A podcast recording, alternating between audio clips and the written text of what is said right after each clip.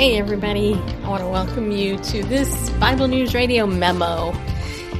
I am Stacy Lynn, as you guys know. I want to thank you for tuning in to this memo episode. I'm now calling these shorter episodes a memo because, you know, hey, here's the memo.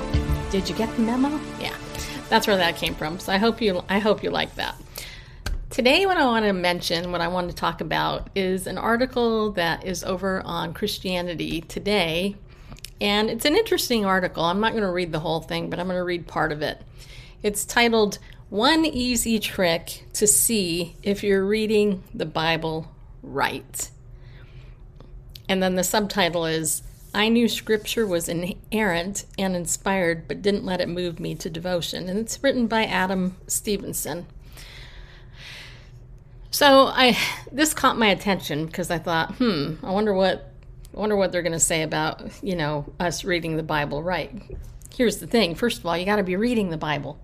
So few Christians actually do, so this caught my attention. How would this guy know? Because so few Christians actually read their Bible. Well, this is what it begins to say. It says here Augustine said there's a way you can check or double check whether you understand the Bible. If you read it right, he said, it would produce a double love of God and of neighbor. And just so you know, I don't agree with that right off. I don't agree with it. um, that's Augustine's opinion. Uh, there's nowhere in God's word that actually says that. So he's he has a right to his opinion, um, but it's it's just an opinion. This is not fact. It's not gospel. Um, I think a lot of people can read God's word right, but they might not have a double love of God or of neighbor. Um, but let's go on and, and continue to read this. It says, In fact, whoever finds a lesson there useful to the building of charity, Augustine wrote, even though he has not said what the author may be shown to have intended in that place, has not been deceived, nor is he lying in any way. The author says, I read these words from On Christian Doctrine in the fall of 2008, and I knew that I had a problem. I'd spent the previous two years in the biblical exegesis program at Wheaton College, graduate school, and I was not confident that all my training in Hebrew, Greek, and exegesis had fostered that double love in me. I understood the importance of Scripture, I knew it was inspired, but had I let it affect me the way that it should, I didn't think the problem was my Greek or Hebrew. I knew it wasn't the scriptures themselves. I suspected it was my theology. I was taught all the verses explaining how scripture is inerrant, infallible, inspired, and sharper than any two edged sword. But these words seemed sterile and static when describing the book I knew was different than all other books. The facts of biblical inspiration were solid enough, but I didn't have a dynamic social Im- imaginary to animate my Christian life towards study and devotion. Augustine was right. I should love God and my neighbor more after reading scripture. So, what might this look like? Was there a biblical paradigm and not just proof texts that could help me? I found a way forward in John chapter 5. In John 5 1 to 18, Jesus heals a man at Bethsaida who was sick for 38 years. It was on the Sabbath, which created controversy. Jesus responded with testimony about who he really is. He didn't testify about himself, since if I testify about myself, my testimony is not true. John 5:31. Instead, as required by Deuteronomy 19:15, he called witnesses. First, there's John the Baptist, who is, quote, another who bears witness to me, John 5:33. Second, the works which the Father has granted me to accomplish, ellipsis, bear me witness that the Father has sent me, John 5:36. Third, Jesus said, "The Father who has sent me has himself borne witness to me," John 5:37. Finally, Jesus said the scriptures themselves point to him, here, I think Jesus offers an important adjustment to my view, and I think the standard evangelical view of what it means to get the scriptures right. He says, You search the scriptures because you think that in them you have eternal life, and it is they that bear witness about me. Ellipsis. If you believed Moses, you would believe me, for he wrote of me. John 5 39 and 46. It is not enough to just say that Scripture is inerrant. We should understand its purpose and ultimate referent. Jesus is saying in this text that his contemporaries could not understand his ministry because they misunderstood the referential nature of Scripture. It is about him. Moses and all the prophets wrote about him. In the same way, we misunderstand the Scripture if we miss that it is testifying to the Christ who came, died, and rose again. We are just as prone to, to misunderstanding the purpose of the scriptures as people were in the first century, maybe more so. We need to recover the witness of the Bible. Any use of scripture that doesn't comport with this testimonial purpose of scripture will be insufficient because it will stop short of scripture's own purpose. Recovering this theology of scripture as witness to Christ could change our Christian lives in two ways. First, it could remind us that we love the Bible because we love Jesus and encourage us to plunge ourselves back into Scripture. And then he goes on and he talks a little bit more about that. Um, and then the second thing he says, we might follow in the footsteps of John the Baptist, who faithfully bore witness to Christ, as Jesus said in John 5:33. So this is very interesting to me because it is a passage um, that tells us a man's opinion, and then the guy writing the article reads into John chapter 5 what he wants to see. and I'm just like, okay, yeah. But let's just go back to the title of the article one easy trick to see if you're reading the Bible right. I would say that it goes back to the issue, and of course, I'm giving you my opinion, so you can take it for what it's worth. But I would say there's a couple of things. Number one, do you have the Holy Spirit residing within you? Because if you're somebody who reads the Bible and you're not born again, you're not going to be reading the Bible right. Number one. So you have to be born again. Number two, reading the Bible in light of the current culture in which it was written. In other words, the, from the Jewish perspective. If you understand the Word of God written from a messianic Jewish perspective, or the, the perspective in which it was penned originally in that original context, then you're going to have a greater understanding of what the scripture is talking about. And thirdly, then it's the application.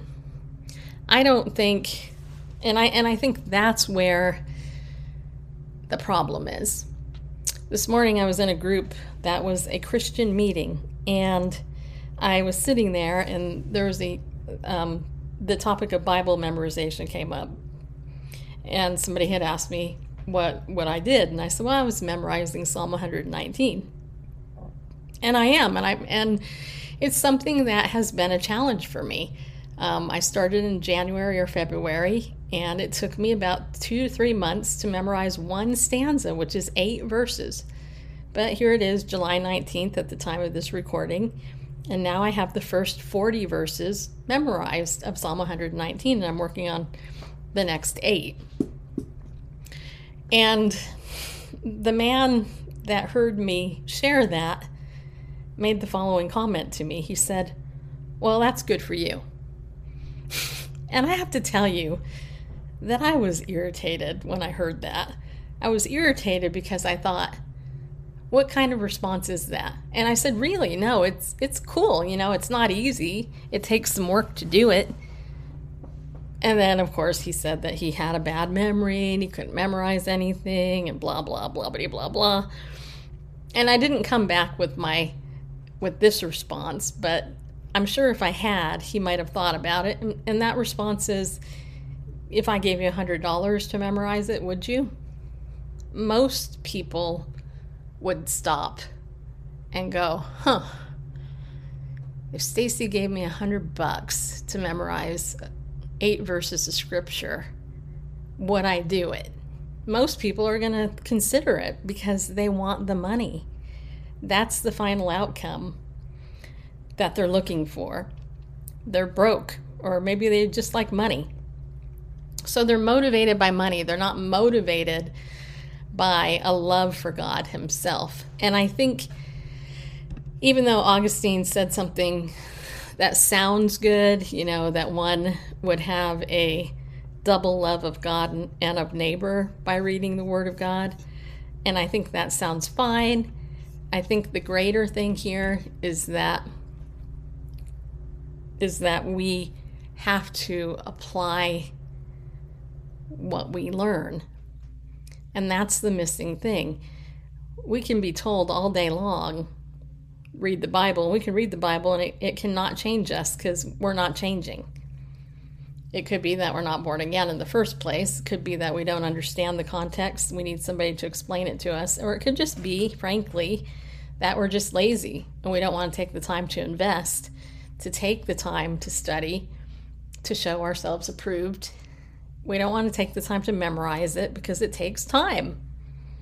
And we got too many other things to do we got to watch TV. We got to follow the politics. We got to play our video games. We have to go to the movies. We have to go eat out. We have to fill in the blank.